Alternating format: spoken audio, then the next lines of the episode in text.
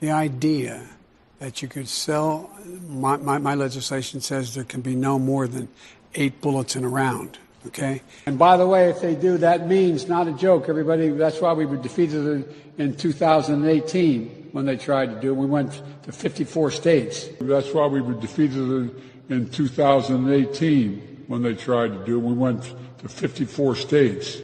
What the hell are you talking about, you freaking lunatic?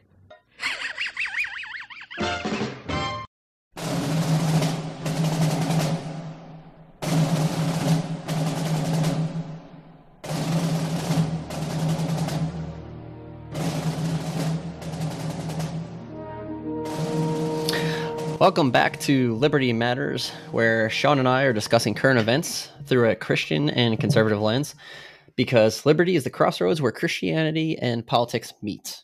So, Sean, I know I had that little surprise for you because I didn't really tell you what the intro was going to be. So I figured that'd be good so you can hear Gaff giving President of the United States we have in Joe Biden and how he believes there's eight bullets in a round and 54 states. so that was a good opening one. Uh, yeah. Yeah, I didn't know we had 54 states. It's impressive. I think he's challenging Barack Obama's ability to count. So, um, I mean, look, last time he told us there was two words that were made in America. So here we are. Uh, with that, actually, I'm going to jump into this. We'll roll a message right from our sponsor, which comes from a, a made in America company, which is three words, unlike the previous gaff that we ran from Joe Biden, which said he thought made in America was two words. So um, let's run this uh, advertisement and then we'll jump, be right back. Do you look for American made products? I invite you to check out JNS Supply, a small Texas company, where we built our brand on God, family, and country. We provide quality, limited run American made clothes. Our current run is Relax Fit t shirt. Use promo code LIBERTY to get 15% off your order. Come to jnssupply.co. J N S S U P P L Y dot C O. jnssupply.co. God, family, country. All right, and we're back. So there we go. We have the uh, a good show today. It's going to dig into something really about in the what's going on in society that we're seeing a, uh, concerted effort and attack on Christian faith and Christians and people of faith and religion overall. And there's this effort and this idea that the left wants to kind of merge white nationalism, which and which can come from individuals that are racist and believe in this idea from like this white supremacy, and they want to relate that and say this is in connection to Christian nationalism, which these two things are not the same but they want to merge that together to conflate the idea to make you think that Christians, you shouldn't speak, that Christians should be silent, that Christians shouldn't have a say in society. So, the question we're going to ask here today, and we're going to break that down um, and really kind of debunk the myth of what they're trying to merge together there. Uh, but before we do that, Sean, I'm going to say, buddy, how's things going? I know it's been a busy, hectic week. So, we'll, um, how's it going? Doing well, man. Busy, awesome. uh, but we're getting through it. Yeah. I think we're coming to the end of sports, so we've just been nonstop sports. Yeah, no, it's always like I said, it's that fun time, and plus it's Halloween. So, you guys got any plans? Yeah, I think we're gonna just go through the neighborhood. I think we have really good um, neighbors, community. Everybody comes together yeah. and, and has a lot of fun. So, we'll probably go walk through the neighborhood for an hour or so. Yeah, no, that'd be a good. Like, yeah, I think we're, we're gonna be doing the same. But obviously, having my uh, young kids, it's a uh, they won't last that long. Um, and B, really the hunt for candy is for me. So it's that's the well. Do I'm going to take the, the the wagon. I do. And the wagon is where it. it's at. Yeah. yeah, that's right. That's right there. We got to break that out because we're going to see. To your point, helps them last longer. And then, man, I got to get more candy. So it's like I said, it's about me. And I'm going to then use the opportunity to teach my ch- kids a economic lesson of uh, socialism. We're going to redistribute their candy and see how much they like it. eight, eight for me, two for you, and you don't get to keep the fruits of your labor, and you're going to be happy about it. So, at least on the upside, like you said in Texas, it's always good. Like, our, yeah, we have a good community for it here. People all get out, and it's kind of fun because even like they'll put out um, trick or treating for candy, but for parents, they start putting out like well, like beer. so it's like they'll put out like beer and other like Trulies or other alcohol or stuff like for parents. Yeah, we like, had the nice. one neighbor that had the airplane shots of uh, Fireball. Yeah, see that that's my that's my kind of neighbor. I mean, they understand, right? This is for the kids to enjoy um, the experience, but at the same time, the parents gotta survive it. So it's um, so yeah, uh, but yeah, definitely. Let's jump into it. Uh, in this show today, like I said, it's going to be what we're going after is really this idea that what you're seeing from the left, what you're seeing from the Biden administration, as they've been weaponizing the DOJ, um, arresting pro lifers and Christians and other stuff, one thing after the next, is this idea that's pushing Christians into this corner to say that you shouldn't have an influence on society or culture. And the question we're going to break down and ask today is should they? And kind of debunk that myth. Because I'll tell you flat out the answer right now is yes. so, uh, so we're going to break that down and we're going to lay out the case of what, why, and how. And with that, we're going to start off, and I'll include this article in the show notes. Uh, and then it has to do an article from CNN from July 24th, of earlier this year, by John Blake. That's called "An Imposter Christianity is Threatening American Democracy." Now, look, I'm going to include this. You could read it. You could go through it. I'm not going to waste our time, Sean, sitting here and actually like really cherry picking talking about this article because it's a waste of time. And it's a perversion of reality. And they're trying to say, like we said, this idea of white nationalism, which they've all tried to skew, was everything around the January 6th. And they're trying to now relate it, even through imposter Christianity, is to go after linking January 6th to Christians and say it was a Christian revolt. In the article, they talk about it, and it's it's trying to again merge that identity of saying, oh, it's white Christian nationalism, and get that conflated idea and make it connected to this idea that you should be silent and not have a say. And oh, look, now these Christians, they're all supporting violence. And that's not at all what's occurring here. I'm not going to actually go through and really waste too much of the time about like talking about reading through things that article. I mean, everyone, you can go through and look at it, right? They're, what they're trying to say in the nutshell is that Christians are trying to erase the line that separates politics as a key characteristic is a key characteristic for white Christian nationalism. And that's not trying to erase the line. They're trying to say we want to make this nation a theocracy trying to say in this article that Christians are trying to revolt and force conversions of people to Christianity. And we're trying to make this a Christian nation.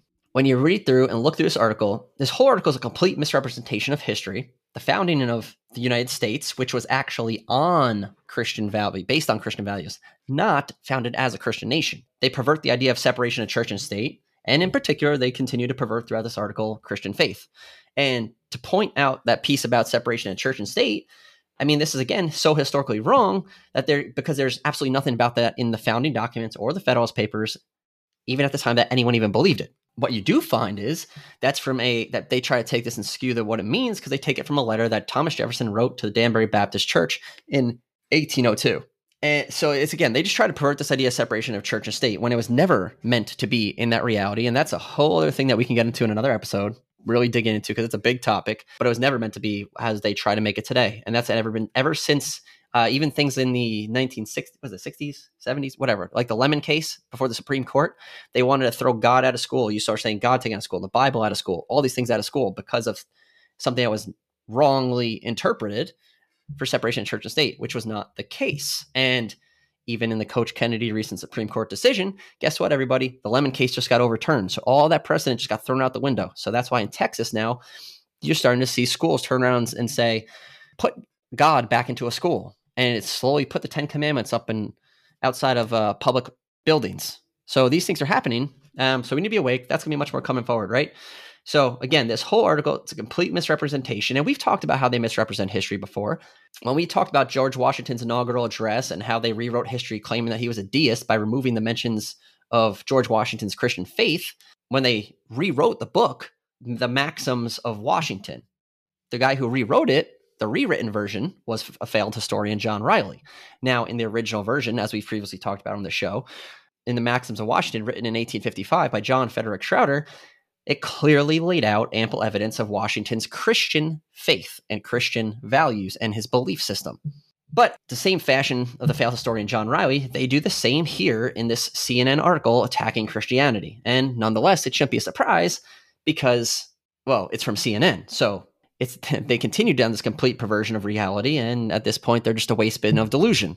And this is why their CEO keeps talking about that we need to fix this thing and start firing more people. So maybe maybe the CEO should do a, what Elon Musk did and tweet a photo of him walking in with a sink and say let that sink in as they start firing people because because these people they don't really understand what's going on in the world and they really need to start getting a message of the, what actual truth is so again this article the only reason i'm pointing this out is because this is what we're about to hold debunk and i'm not going to waste too much more time talking about what they're actually getting into but i will point out the errors of what they're saying in this article because there is no credible person in this nation that is saying the united states of america should be a christian nation like that assessment itself is just a lazy way to say that you don't understand the true history of the United States.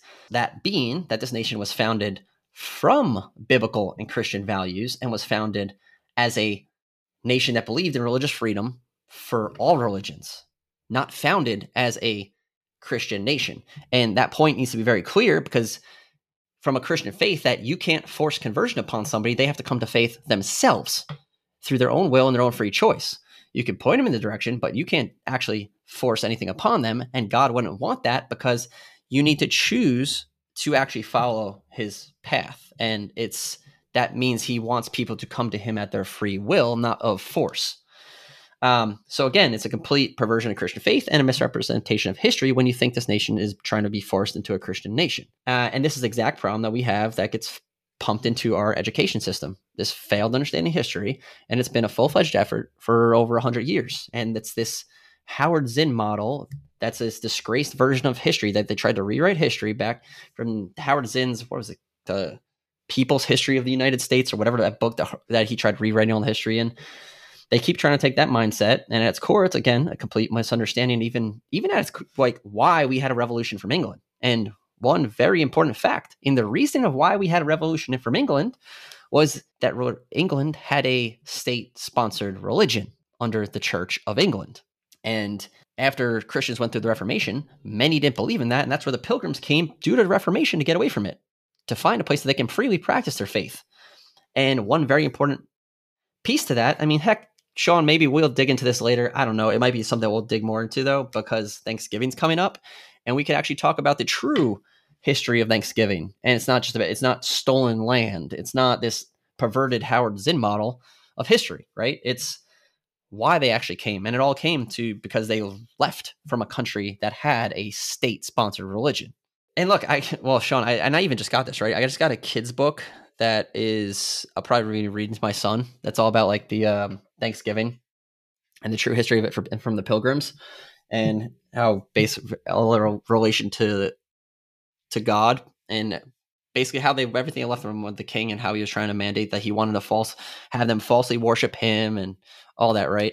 Might just have to make it down and break it. If we have i'll say more from like leftists when they listen in maybe i'll just have to read have story time and we'll have to read the children's book.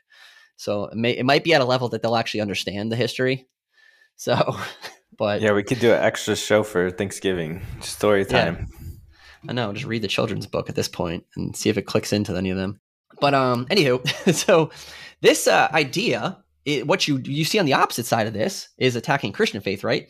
But what, but what they're doing is bringing in this religion of social justice and social gospel, and it automatically gives leftists a free pass. While we're seeing this movement against actual true religion, faith, and biblical doctrine go under a full fledged assault from the Biden administration and leftists today and you see churches that are look they're sitting here remaining in fear and but why why are there church why are churches not speaking out against the LGBT movement on abortions, the transgender movement, um, gender mutilation surgeries for minors, on crime?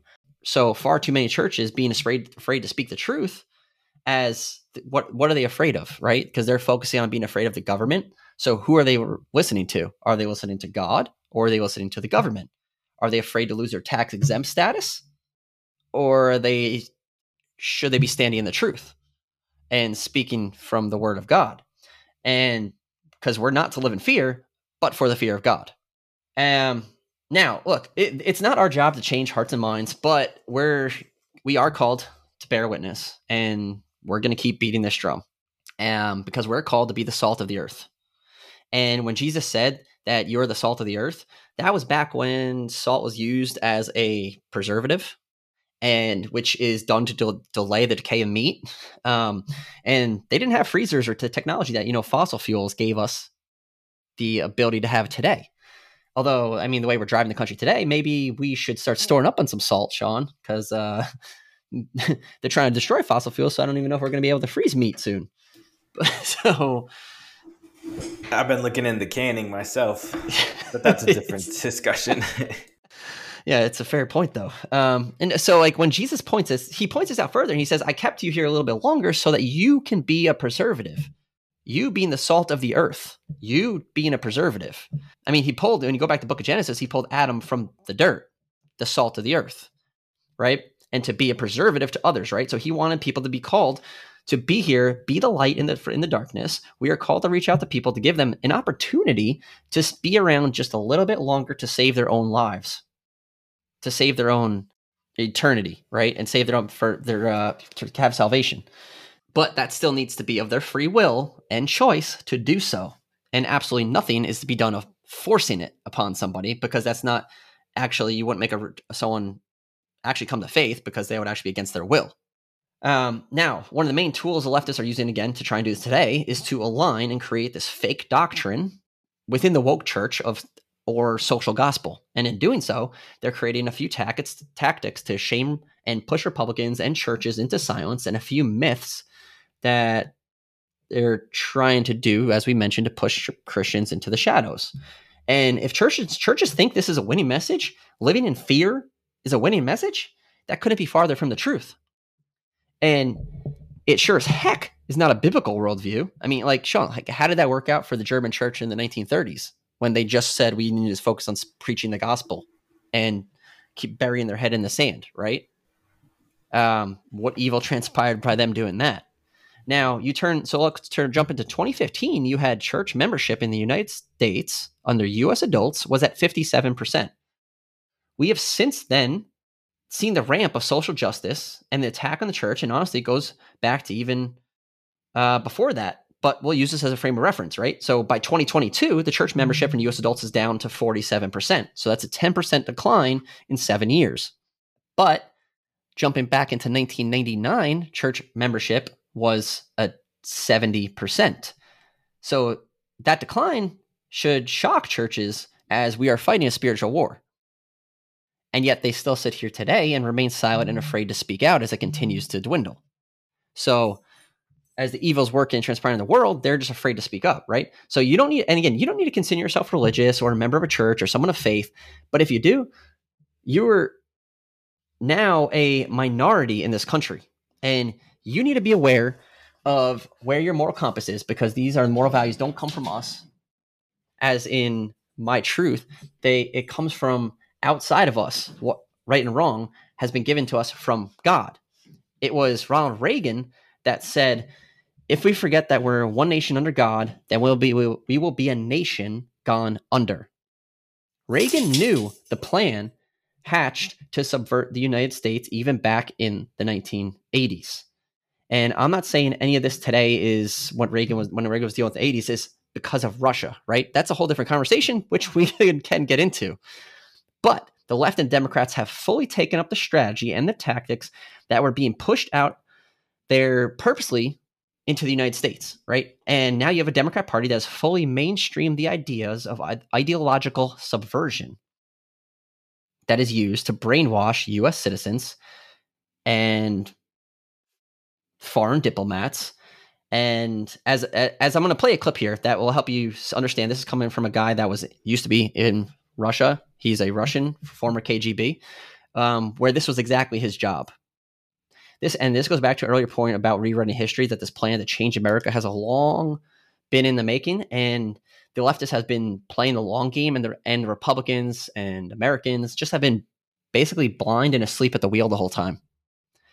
And basically, people are waking up, but this is what we need to do to continue speaking to have people wake up. Now, this clip is with Yuri Bez- Bezmenov, who was a former KGB Russian defector who escaped to the West in the 1970s after he was kind of disgusted of seeing what the Soviet system was turning into. Now he is an ex- he was expert in Soviet propaganda and disinformation. With his job, actually, he was in working for the press, which was a cover for the KBG. Wow, what did I just say? KBG? So it's the KGB. um, uh, as mentioned, he, his job was focused on brainwashing foreign diplomats when they visited Russia. So here's a clip of the interview conducted by G. Howard Griffin from 1984 um, where Yuri is warning America about ideological subversion. Now, there's an hour, hour and a half long interview. I'm only going to play a portion of this so you can really understand the part about ideological subversion. Well, you spoke several times before about ideological subversion. That is a phrase that uh, I'm afraid some Americans don't fully understand. When uh, the Soviets use the phrase ideological subversion, what do they mean by it? Ideological subversion is, is the slow process which we call either ideological subversion or active measures, активные мероприятия in the language of, of the KGB, or psychological warfare. What it basically means is to change the perception of reality of every American to such an extent that despite of the abundance of information, no one is able to come to sensible conclusions in the interests of defending themselves, their families, their community, and their country. It's a great brainwashing uh, process which goes very slow and it's divided in, in four basic stages. Uh, the first one being demoralization. It takes from 15 to 20 years to demoralize a nation. Why that many years? Because this is the minimum number of years which requires to uh, educate one generation of students in the country of, of, of your enemy, exposed to the ideology of the enemy. In other words, Marxism Leninism ideology is being pumped into the soft heads of, of, of, at least three generations of American students without being challenged or counterbalanced by the basic values of Americanism, American patriotism. The demoralization process in the United States is basically completed already. Uh, for the last 25 years, actually it's overfulfilled because uh, demoralization now reaches such areas where previously not even Comrade Andropov and, and all his experts would would even dream of such a tremendous success. Most of it is done by Americans to Americans, thanks to lack of moral standards. As I mentioned before, uh, exposure to true information does not matter anymore. A person who was demoralized is unable to assess true information. The facts tell nothing to him. Uh, even if I shower him with information, with, with authentic proof, with documents, with pictures, even if I take him by force to the Soviet Union and show him concentration camp, he will refuse to believe it until he, he is going to receive a kick in, the, in his fat bottom. When a military boot crashes his balls, then he will understand, but not before that. That's the tragic of the situation of demoralization. All right. Yeah. So, Sean, there we got. That's the Yuri Bezmenov, a KGB defector, laying out what ideological subversion is and the first stage being demoralization. And here we are 40 years later, and it's pretty much gone exactly down that path of a Mar- Marcus, Marxist ideologue's dream. And that what that what he's discussing right there, that whole point of demoralization, there's I mean, look, there's way more to this whole interview. That's stage one, and stage two is destabilization. And we could look around and easily make the case: Are we already there? Are we in the process of it? I mean, he already said even then that they already thought they were at the point of demoralizing the United States of America, which gets back to history lesson from Howard, the Howard Zinn model, and they've worked in trying to demoralize America, make people believe they need to hate their own country. So now you come into this path where you have the Biden administration, liberals, and everyone trying to push this influence away from truth with propaganda like we've never seen in this country. And it's coming from our own government and it's coming from our own US citizens. And this is, as Yuri Bezmenov said, it comes to a point and America has no moral values. And that's exactly why the left and, they, and everybody knows they need to wipe out Christianity and faith and religion in general because that comes as with a moral compass of objective truth. So they need to take that away, right? So they need to separate you from God. They need to separate you from your salvation. And they are pushing you to wrongly worship things such as the government. This idea that the government will be your savior, they're creating false gods, false idols. This is truly about good versus evil. This isn't about Republican versus Democrat. And yes, you hear me, and we'll say this uh, more often then it seems like we should. And when we say that, because we're right now talking very heavily against the Democrat Party and the left, but that's exactly because they found a home in the Democrat Party. This idea and this sinister nature has taken up hold and taken home within Democrat Party. And this is exactly what we're seeing what happens in from a how a totalitarian regime operates. And they know their number one thing, like we said, is to eliminate religion because they're they need you to fully submit to the government's will, and people of faith are the hardest to sway. So, as we made it clear throughout the show, we are going to continue to debunk these type of myths, and this is why that article from CNN is just such delusion. and because one massive myth that they try to talk about is, and push this idea is that the left continues to push this idea that Christians are seeking to merge Christianity and American identities, merging both Christian faith and America's constitutional republic. And this is a misrepresentation purposely done by those trying to eliminate religious freedom from this country. This statement or viewpoint is one that is solely in a position that waters down and undermines the understanding of Christian faith. It is meant to stigmatize Christians into silence and to accept their secular world views pushing Christians to have no say and basically, like we said earlier, to have no influence in the world, to make you live in fear. This could not be any farther from the truth. They further aim to target Christians with this pathetic label of white Christian nationalism. Like we said earlier, trying to blend and conflate two different things Christianity and white nationalism, white supremacy. They're trying to make Christians believe you're a bigot, you're a racist. Like everything else, they're trying to wrap everything up in this racist, bigoted titles because they believe that's the way to silence people because they've seen it all throughout the BLM movement, everything. People are just lining all up and remaining to be silent and they can get away with absolutely anything, like you saw Antifa and BLM literally burning down cities. And this is all a false attempt by the left to claim Christians are these white nationalists, thus these racists and bigots. And this is purposely thought out, a well planned path. They know they need to separate religion from the populace. They need you to crave a larger, more expansive, and central controlled government. They need you to worship false idols and government leaders. And to do that, this is why we've seen this growing war on Christianity and really people of faith, and regardless of their religion. By the way, I think it was just even just recently, Sean. I just saw uh, was um, so in the Pennsylvania race right now for Senate with John Fetterman is like everything else you expect the left to do. Uh, John Fetterman's wife was out there doing an interview, and she now apparently told us that swimming is racist. Yeah, that's the Biden family number two. yeah, you know, it's they're not all there. um, but anyway, I digress. It just I thought that was entertaining. I was like, just, it just came to me when I thought about the uh, their everything's racist, and I was like, oh yeah, she just called swimming racist. Now, who knew? Again, now it's swimming's racist.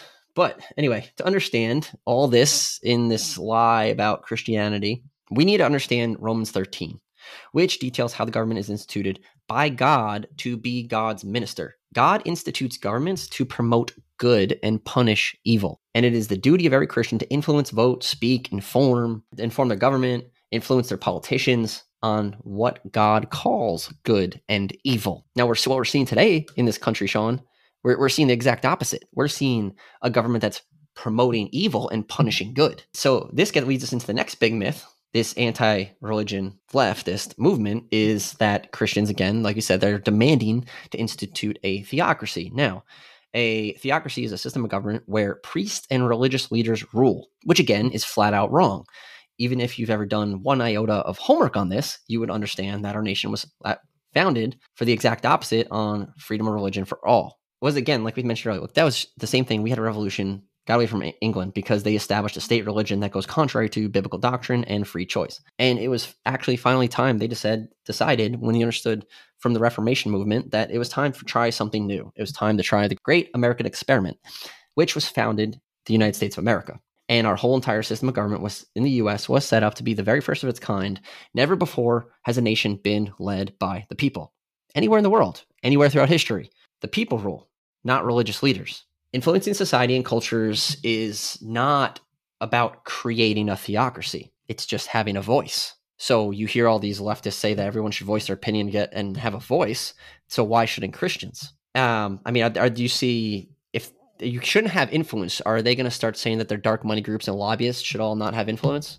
Should they all sit on the sidelines and be quiet? And you know that's absurd because they absolutely won't do that. This in the structure when our government was set up, this was the first of its time where we flipped upside down the viewpoint of what was the setup of government to actually represent God's vision and kingdom. And to be clear, this is not about making God's heavenly kingdom here on earth. These two are not to be confused. As Christ makes it clear, his kingdom is not of this world. However, that the statement itself relates to the origins of Christ's kingdoms is not about the location of his kingdom. So the authority and the power of Christ's kingdom are drawn from a source outside of this world, from God, our Heavenly Father. This is done when Christ came in the flesh to save God's children here on earth and to make people think from a kingdom mindset and guided by his authority outside of yourselves and outside of this earthly world. But to visualize this, look, sorry, let's put this into a visualization from a top to bottom how the US was set up. The US was set up this structure at with God at the top, then the people, and below that at the bottom is the government and the politicians. A system set up to rule by the people and not religious leaders. And now, all throughout history, it was the exact opposite in the reverse. Now, you had you would see God at the top and government or religious leaders being next, the next tier, and at the bottom was the people. Now, I'll tell you, you see this in many corners of the world today that people are subject to the government. Just look at China, right? And in many, most cases, the governments, these governments believe to themselves to be God. Like go and just go read the book of in the Bible, go read the book of Kings and Judges and see how that worked out for people. This is exactly what we're even actually now seeing in the US starting to change today. But they're doing this by trying to circumvent the whole constitutional system and use corporations to put this in place through public private partnerships without your say. They're trying to put themselves now where the government and corporations, all this were below the people, because in government, you control people by your vote. In business, you control people by your dollar. And they're trying to put themselves now above you to tell you how to live your life. And God's view, He created these, He created the three institutions. He created the family, He created the church, and He created the government with very unique roles. The role of government is laid out in Romans 13, 3 through 4. Now it says, For the rulers hold no terror for those who do right, but for those who do wrong. Do you want to be free from fear of the one in authority? Then do what is right, and you will be con- commended. For the one in authority is God's servant for your good. But if you are wrong, be afraid, for the rulers do not bear the sword for no reason. They are God's servants, agents of wrath to bring punishment on the wrongdoer. Again, that model, like we said, God is um, the position was God created was to promote good and punish evil. This was done to be created by creating just laws, and as this good and evil is what's defined by God, not by ourselves, not by my truth, not by one individual to determine for everybody else, from a dictator or a leader, what is good versus evil. And it's the Christian's role to have influence on the government and how the laws should reflect God's view for good versus evil. To sit here and say Christians shouldn't even partake and not have a say is absurd. Wrapping it up as Christian nationalism is a stigma that they, again, use mean to silence you. I mean, to correlate that to white nationalism is even more sinister when it's not even remotely related to the same thing. And now, as a Christian, because as Christians, belief equality for all of the human race, not a division by, by the color of your skin, beliefs, or any immutable characteristic. There is only one race, it's the human race. That right there is the pure evil with what they want to push in this mindset and this idea of what they're coming from the left and this social gospel, right? And what it leads to is pushing pure evil of committing sins of favoritism, James 2, 8 through 9, or the sin of partiality, James 2, 1 through 4, or I mean, uh, maybe the sin of committing judgment of one's motives, that's in James 4 11 through 12. Or the sin of judging one by appearance. That's in John 7 24. Or the sin of spreading false reports in Exodus 23. Or James 1 12, Psalm 5, 2 Peter 2 13, 1 John 4 1 through 6. Or Jude 17 through 23. And on and on and on. And the reason I went on to mention all these lists of um, different verses throughout the Bible, because as a Christian, we need to take in the full counsel of God on all these various matters. And now every single one of those points to exactly when you take in the full counsel of God how wrong the social gospel is and how this woke church is pushed in from a leftist ideology to overthrow biblical doctrine and pervert God's word. Now, if you think so if you think back to that CNN article, they're not taking the full viewpoints of the counsel of God. They're taking it to misrepresent pieces out of context and it's cherry picked. And if you do that, if you cherry pick one part of it, you can basically make any case for anything you want, any false case, right? And as we made it very clear, um, the case here stands that as Christians are to have influence on their government leaders. And if you take this, the leftist perverted version of influence, as it's just an idea of a hate group. Well, I mean, look, you can wrap up anything into this something nationalist view, right? So you can have, which would be flat out wrong. But for example, I mean, you could have LGBT nationalism, climate change nationalists, you could have Antifa nationalists, you could have black nationalism.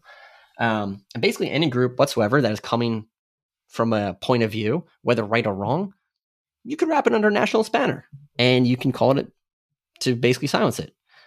And you'll never see that from the left because you know it's not real. You you know it's a farce and you know it's conflating something that's not true here. But today, they want you to believe that evil only comes from one side. They keep trying to pretend there's violence from one side, but yet the, when you actually look at your life, look out the window, look in your city, look down the road, where's the violence coming from? Who's burning down cities? Where's the crime rates occurring?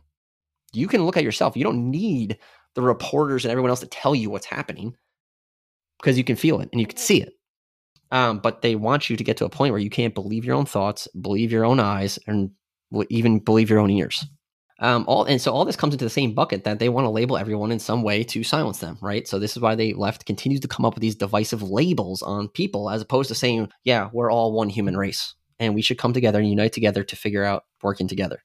So again, this fake label with Christian nationalism, it shouldn't scare Christians or anyone else into silence what it really is is a position of influence and having a say in your society and your culture. And it's not remotely about theocracy and it's not remotely about racism. Even further, there is a when you take it deeper, it's a there's a massive difference from Christian nationalism and a theocracy of establishing a state-sponsored religion. As this concept of influencing your government leaders as Christians is instilling basically, if you go back and look at the Ten Commandments, what you're doing as Christians to influence is instill this second table of the Ten Commandments. So you, you need to go back and actually see when Moses was given the Ten Commandments in Exodus 20, there was a division of the Ten Commandments into two tables. And this was very purposely done as a representation of God's worldview. And this further implicates the future coming of Christ and his sacrifice on the cross. Now, but let me explain that. The Ten Commandments have the imagery of the cross, do you have a picture in your mind of something vertical and horizontal, right? So you have the, the, commandments one through three on the table show the vertical relationship between you and God and the representation of the church. Commandments in the other table, four through 10, show the horizontal relationship, thus completing the cross. This imagery was not by accident. And uh, so, like, that's how, before even Christ ever existed, before he was ever sacrificed, the imagery was already ingrained in the story, in the, in the giving of the Ten Commandments right? And these commandments show the focus of man's relationship horizontally with his fellow man. This second table is what Christians are to help influence the government to represent. And this is the basic civil law that the government's supposed to ensure. As in Romans 13 says, that's what the government's supposed to do as they are ministers of God's vision, law, and government, right? So that's what they're supposed to be installing and supposed to be ensuring for people the rights granted to you by God. Um, these are the negative liberties that we've previously talked about. And so this is a very important point for Christians to are to have influence on the government towards this second table. And this is not about creating a theocracy. This is not about forcing anyone to convert. This is not for me or Sean or anyone else to do. That cannot be done but for someone coming to Christ themselves and only through the Holy Spirit can do that, right? So and it was the apostle Paul said in Galatians 3:24, therefore the law is our tutor to bring us unto Christ that we might be justified by faith. So law doesn't save us, but it does show us the path for us that we need to be saved. And thus our whole the whole lie of Christian nationalism is completely debunked. Nonsense aimed again, as we mentioned this, to silence you to not have influence on your government. I say this, it sounds repetitive, but it needs to be repeated for it to set in for people. Um, to not live in fear, to stand in truth. And that can act, can actually be said for what the left is doing today. As we previously talked about, this environmentalist movement is a religion in its own, and they're demanding mm-hmm. you to force you to worship false idols, falsely worship the planet. And Christians, Christian influence, on the other hand, has nothing even further to do with this idea mm-hmm. of forced anything or the merging or spreading of American nationalism. Like that's the next myth, right? It's there's idea of spreading Americanism. It does, however, have God called all nations to honor him, but we understand all nations are different and have unique cultures, different backgrounds of history, some good, some bad, right? So, this idea of getting a nation to honor him may look very different in one nation And you see this across the world, and it's not something that's unique to America. So you can't say it's spreading Americanism because Christian faith is worldwide. I think there's what it was like 3.8 something like 3 billion Christians in the world out of whatever mm-hmm. 7 billion in the world. So it has nothing to do with America. The last time I checked, we only had 330 million people and they're not all Christian. So since you have these different different nations, it has led to a very misrepresented and misunderstanding of what even Christian nationalism even is. And you have the left purposefully in the media trying to misrepresent it to take and make you think that it's about spreading Americanism. And it's about spreading the state religion and enforcing conversion. And again, it's a constitutional republic. Thus, you have representatives in place to voice our views, or well, at least they're supposed to voice your views, right? They're trying to subvert all this. So the, this gets to right to the point that there's another myth out there about Christianity and Christian nationalism that it's only means to care about supposed to care about your country. And again, this what they're talking about is it's spreading like is obsessive patriotism, like they're trying to attack attack patriotism. That couldn't be far, farther from the truth again. But I like I can see where they got there since for decades we now have seen this movement from the leftists and liberals believing that you must hate your own country and you see around every corner the democrat party today in some areas of the republic party as well. So let's think about this mainstream liberal view. It's been ingrained in our education system. You're supposed to hate your country. Does the scripture call for you to love your neighbor Yes. But does it call for you to love your neighbor by hating your own family? I mean, I would say it most certainly doesn't. Paul tells us the exact opposite in 1 Timothy 5 8. But if anyone does not provide for his own, and especially for those in his household, he has denied the faith and is worse than an unbeliever. So, again, I ask you, are we supposed to believe that we're not supposed to take care of our own? Uh, are we supposed to hate our own household? Are we not supposed to take care of our own country? Another piece of this myth and debunked, it's a lie again. So now we cleared up what some of this Christian nationalism lies that go around. It's important for us as Christians to do our duty and influence society in a manner that is pleasing to God, right? And one of the main ways to do that right now is voting. And you've heard Sean and I start talking about this. Um, look, the tide's turning. The people in this country want to take this country back, and people are waking up. And the Democrats are damaging the country, and the patriots of America must choose liberty and unite and stop them at the ballot box. But if you want to destroy America in addition to the food and fuel shortages, then you know, go ahead, vote Democrat. If that's a path you want to go down, continue to your, hate your country. That's what they have on the table, right? The republic is being destroyed by people who hate the founding, pro- hate prosperity, and that's what's on this election is really about. Because again, if you don't vote, this isn't going to stop.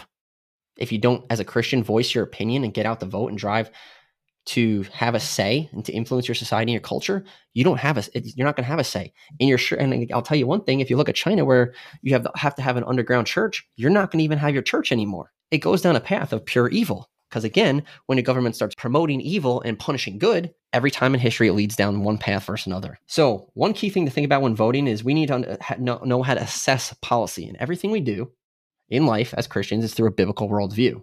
And that look, that's the whole point of the show, right? We're going to assess stuff from a Christian and a conservative mm-hmm. lens, that worldview. And again, this is one way to have influence on our society around us, right? So the vision, and I will say, look, this actually comes back to reminds me of a, the verse that's the vision of the show, right? So this vision of the show, which we haven't mentioned in a while, comes from Second Corinthians 10:5, which says, We demolish arguments and every pretension that sets itself up against the knowledge of God, and we take captive every thought and make it obedient in Christ. So we take everything we do, which includes politics, voting, and make it obedient to Christ. Christ didn't say we're supposed to seclude certain sections of your life because um, God's omnipresent, right? So he's everywhere at all times, right? So it's not a position that say, okay, well, I don't, this gives me anxiety or I don't like this or this seems too much and I need to bury my head in the sand or just not do or not involved as a Christian because I should remain silent. That's not what you're called to do.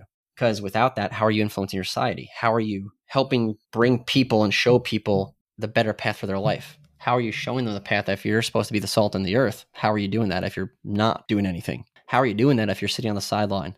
Like at this point, it needs to come to a position that you have to get up off the sideline, get up off the bench, and actually get in the game. So again, for example, I'll just look one way of kind of how to how this sounds like how to assess something. I'll say, look, on this pro life, this idea and belief, which look, it comes out of founding that we've driven this throughout the show, is it being a pro that pro life position is the question when it comes to how do you assess this, right? So from a biblical and a theological perspective, the question you can say when because okay, so when does life begin? So how do you assess it from a biblical and a theological perspective when you're having this argument with somebody that says they're pro-choice, you're pro-life, you know, they, they can't say when life begins. From a Christian, yeah, you can because did did Christ come as a fully grown man or did he come as like a child? No, he came to the world as an embryo in Mary. So we need to understand from a bit these things from a biblical and a theological perspective and why we are pro-life to talk about being created in the image of God, talk about that from Genesis, talk about the inherent dignity and worth of human life. So again, this is how you assess things, your thought, your process, what's going on in the world around you to be obedient to Christ. And everything we do when we continue to talk about and why it's important to be involved and to have a say, to have influence on your political leaders and to voice your opinion, again, comes back to do not be silent. Get out to vote in overwhelming numbers, so much so that they cannot avoid but li- but to listen to us, but to listen to you, but to hear your voice.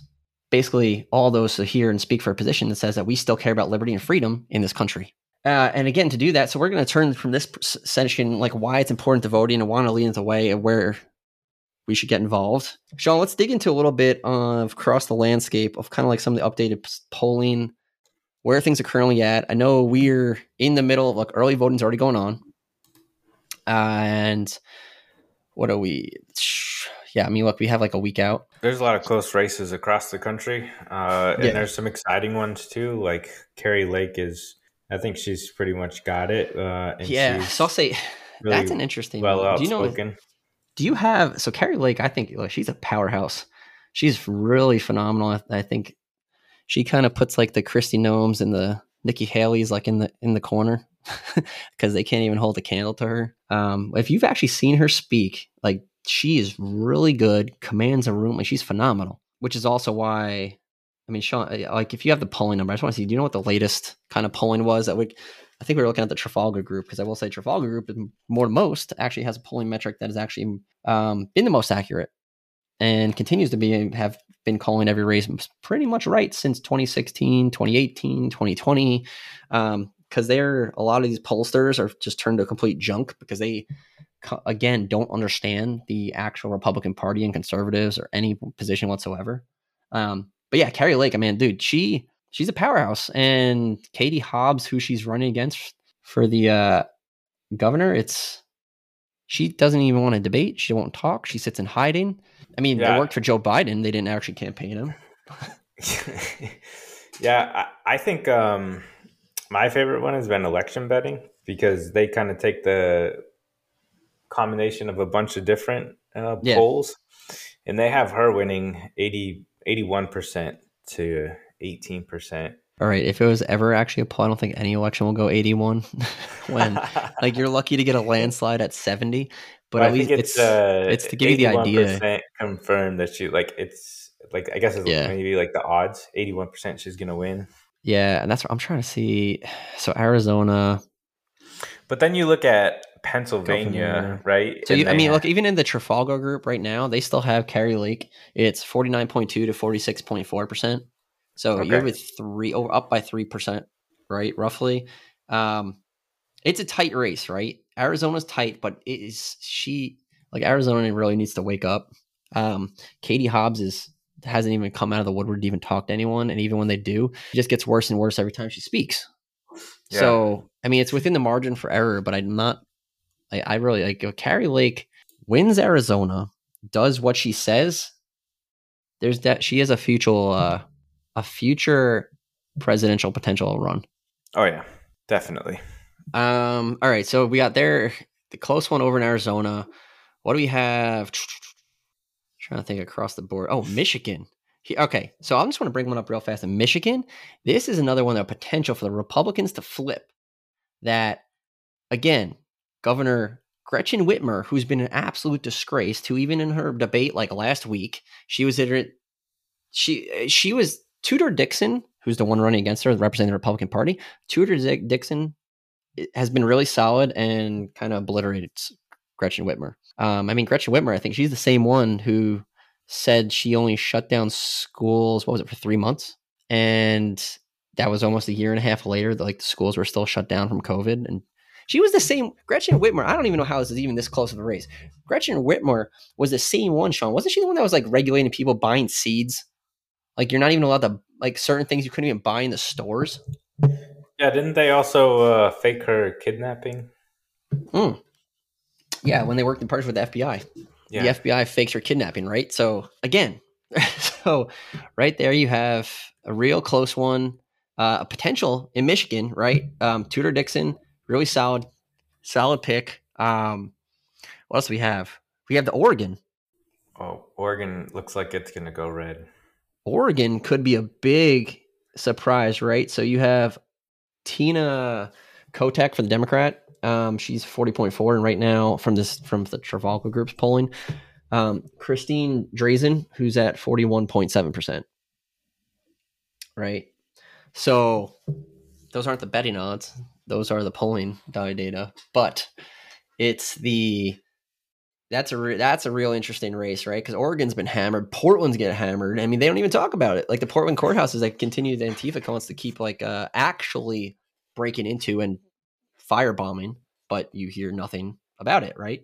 Um, I think a lot of Oregon's getting a little pissed off about that up there. so hopefully, I mean, that could be a big one and a big Oregon opportunity. That one flips, that would be huge. Yeah, there's a lot of tight races. It's going to be interesting to see how much of the uh, you know red wave everybody's expecting. Yeah. Um, and a- another thing that's going to be interesting is how many states that are predominantly blue get a Republican governor but stay Democrat in Congress in the Senate, right? Or vice versa, right? So Yeah. So I wonder if it's going to be uh, a total red sweep or if it's going to be, you know, still a 50-50 mix of maybe a, a Republican governor but uh, Democratic. like so that goes to uh, a state that to your point right so this goes to a state that actually just blows me away you can there's no freaking way that you can first of all in the pennsylvania race. So you have for governor uh, josh shapiro and doug mastriano running for the republican. Josh shapiro the democrat. But this guy again was absolute abomination. He was a part of this whole process of undermining the elections in 2020 um, josh shapiro and violating the voter laws and not going through the right constitutional amendment process. And somehow he's still significantly up 52.8% to Doug Mastriano 43.5, right? And you still have and it's a neck and neck race for the Senate with John Fetterman for the Democrats and Dr. Um, Oz for the Republicans. Now, I still there's been a massive shift because again, I don't even know how they're puppeting this guy out there, John Fetterman, because the guy has no idea. Look, yeah, Biden didn't even I'm mention him when he was there. sorry, the dude. Yeah, I mean, look, he had a stroke. Don't wish any ill will upon anyone, but the guy is not there. Um, you take that aside, he has very deep socialist beliefs, uh, and he has horrible decision policies, plans. He flip flops any way you go, and during the and even during his debate last week, he somehow for years has been trying to bash fracking and fossil fuels, and tried suddenly he tries to stumble his way through saying he stands for fossil um, for oil fracking. Yeah, he was he was going back and forth because they asked him, they called him out on it. You know, they like, oh, historically, you said you don't support fossil fuels. Yeah, the one in like 2018, they called him and, out. right, and and he just he froze. He was like, I, I, I, I don't, I support fossil fuels, right? So Yeah, he's like, I just- support oil fracking, and like, it, yeah, it's yeah, it was a, it was look, it was painful to watch, and and he thinks that uh, wearing sweats to to any of his outings, right, makes him closer to the blue the blue collar workers. which and to that point, right? So this guy, like, I'm sorry, one, he looks completely unprofessional. He walks around in a sweatshirt all the time because he thinks, to your point, that he's connected to the blue collar. But the guy literally comes from very wealthy family, very very wealthy background, has never held a job in his life. He lived in his parents' basement until his 40s. He was receiving a salary or a allowance, you could say, from his parents of fifty-four thousand dollars, and this guy's going to sit here and somehow say he's in touch with the blue collar workers just by throwing on a sweatshirt and pandering to them. Like it's and you so you take all this stuff aside versus his mental faculty faculties that this guy when you watch him to debate, this was at his best, right? So they had the closed caption, all the stuff. He was at his best, at his prime, and he still couldn't even hold anything together. How is he going to influence politicians to his, his beliefs or his decisions? How is he going to influence and represent um, and listen to his constituents? He like when he can't even hold a conversation. And at this point, I'm sorry, it's abuse from his wife, it's abuse from the Democrat Party, and this shows what they're doing to candidates by trying to pump these candidates out there that are empty vessels because they're not the ones that they know they won't be the ones that are pulling the strings, right? So, Sean, what do we? We saw two tests of this. We've seen this on Joe Biden. He's not pulling the strings. He doesn't even know where he is. There was just a one of the speeches he was giving out in Pennsylvania. Kamala Harris had to make sure he didn't fall off the stage.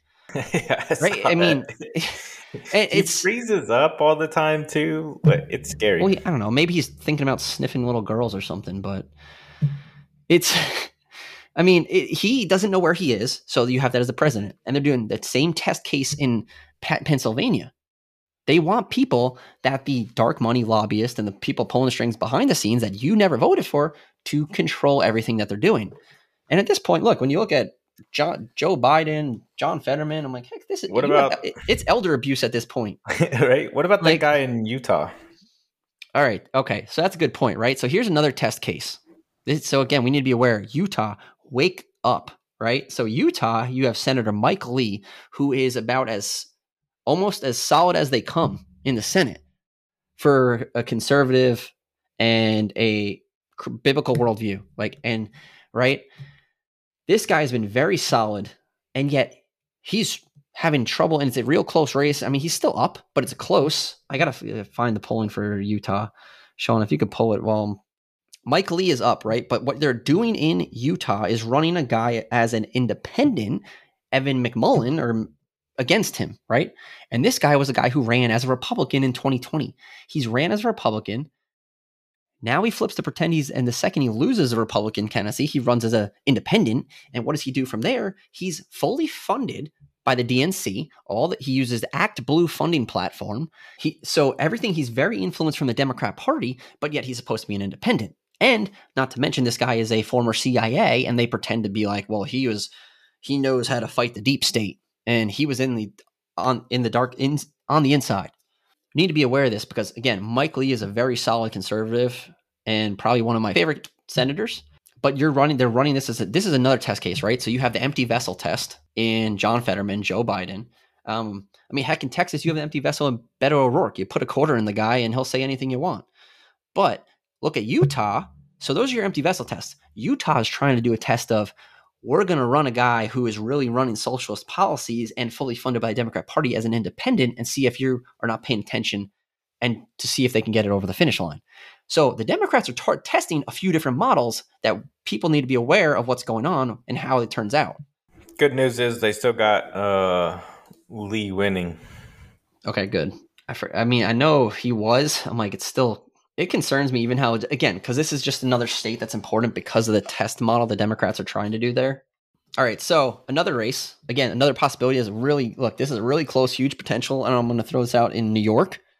Is people in New York are waking up and they're pissed off because they've been affected by the COVID 19 policies. They've been affected by the high crime. They're being affected by the poor tax policies, poor decision making, the climate that they love supporting murdering unborn babies.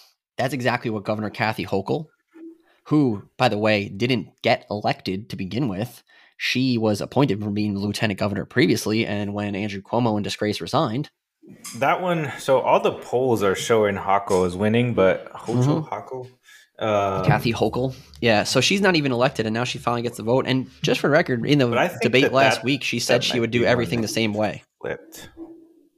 And I think that's that's as close as it's been in New York for a potential that Lee Zeldin, again, who has a very strong, solid conservative background and a strong rep, uh, he can be very strong for the state of New York. So that's another one to watch. Again, these ones we're saying when you look at areas like Michigan, you look at areas like New York and Oregon, they're close, right?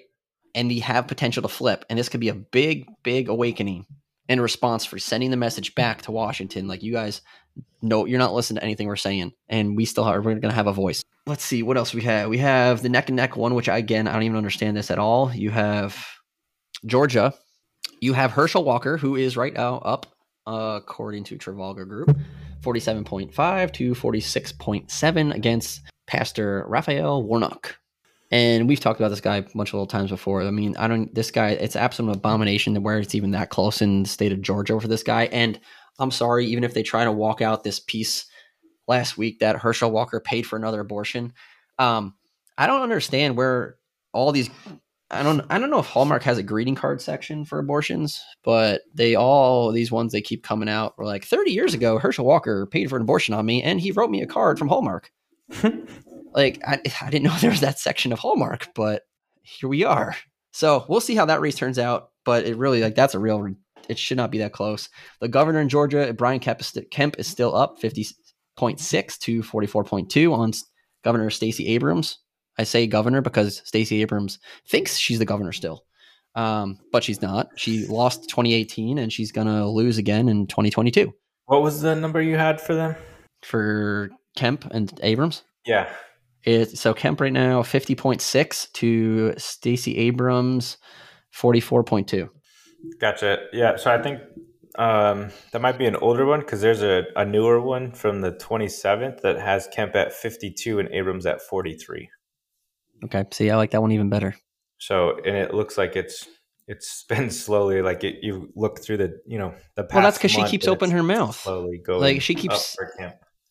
Yeah, every time she opens her mouth, it gets better for everyone else.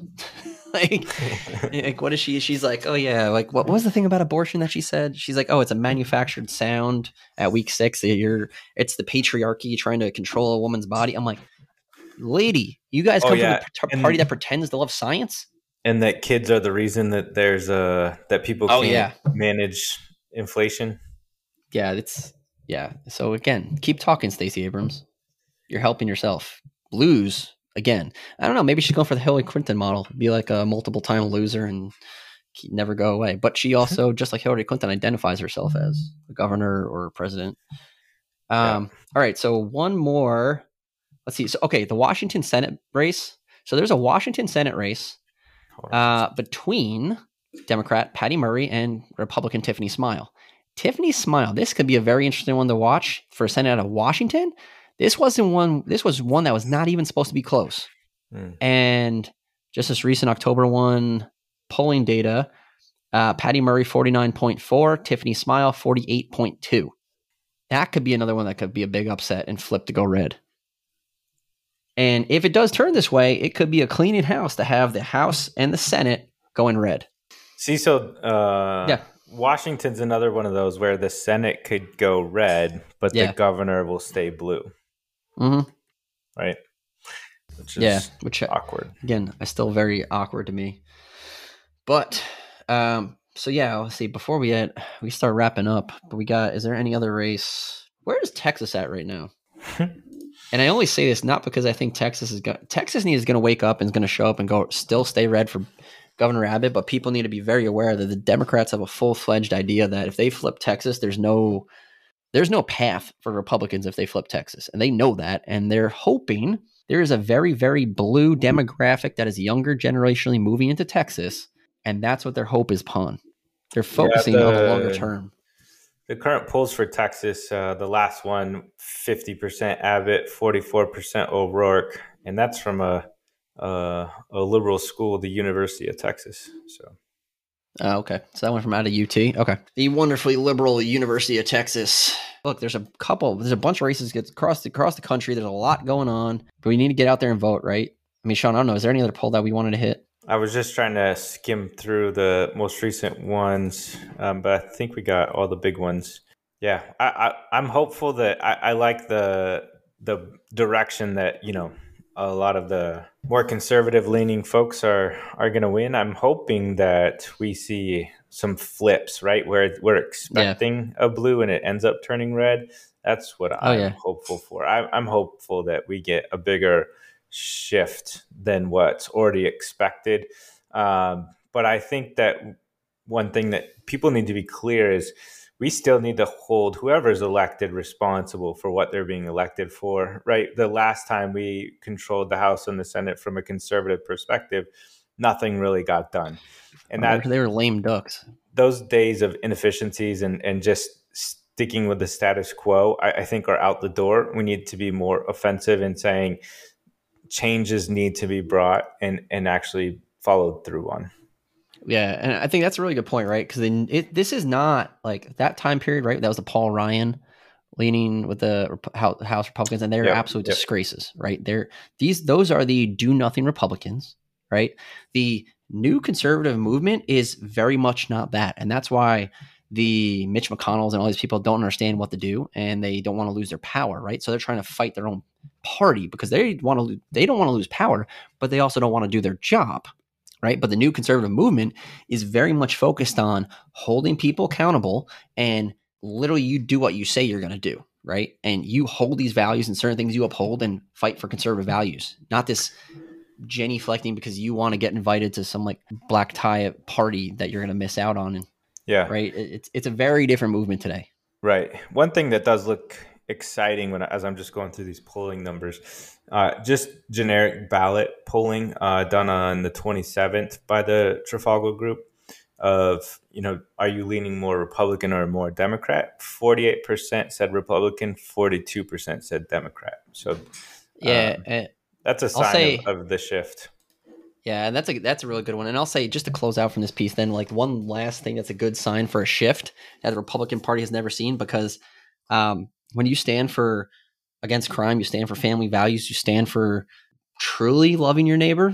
There there's a shift from USA Today, the poll that said the GOP is getting 40% of the Hispanic vote and 21% of the black vote, which if it's 21% of the black vote, the Democrats have no chance in heck of winning. Donald Trump might have even only carried 12% of the black vote and has 32% of Hispanic. And that was in the 2020 election. When you're talking 40 and 21%, yeah, that's, you're talking about a definite, more of a bloodbath than a red wave that's coming because people are waking up and they're not okay with what's going on in this country. But the, a lot of the left and Democrats, Joe Biden, they're not listening. I mean, again, neither is Mitch McConnell. So, and that those numbers, the margin for error in the poll was usually like 3.1 points. This numbers, those are out significantly outside the margin for error. So yeah, that that that's where we'll I'm gonna close with that. There's a big shift from the Hispanic and black vote to the GOP. People are awakening. And this is again as and from the same point with Christians need to wake up, be involved, and have a voice and have an opinion. And do not be afraid. And that's what we talked about. The reason why I laid in so heavily about what we were talking about is because it's important not to forget and not to stand and be uh, silenced and let them tell you what Christianity is and not let them tell you that you should not have a voice. Everyone, I want to say thank you all. Have a great week. And remember to stand for truth, kneel for God, be the light. God bless America.